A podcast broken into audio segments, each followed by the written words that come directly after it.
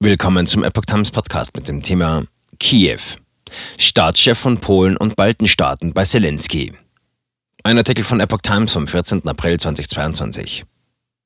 Bundespräsident Frank-Walter Steinmeier ist nicht nach Kiew gereist. Die Staatschefs von Polen, Estland, Lettland und Litauen aber schon. Der Besuch in einem zerstörten Vorort von Kiew erschüttert sie.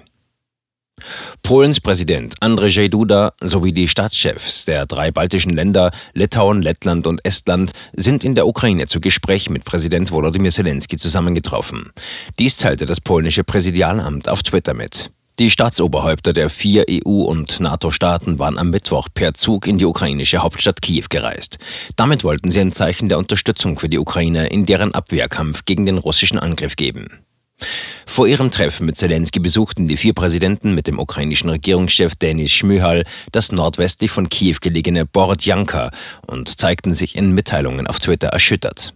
Dort habe sich die dunkle Seite der Menschheit gezeigt, schrieb der litauische Staatschef Gitanas Nauseda.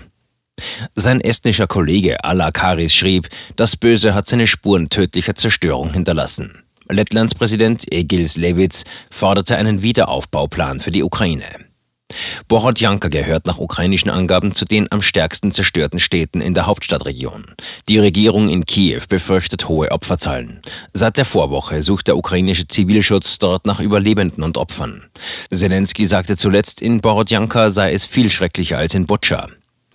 Die Bilder aus Butscha, einem anderen Kiewer Vorort, hatten international Entsetzen ausgelöst.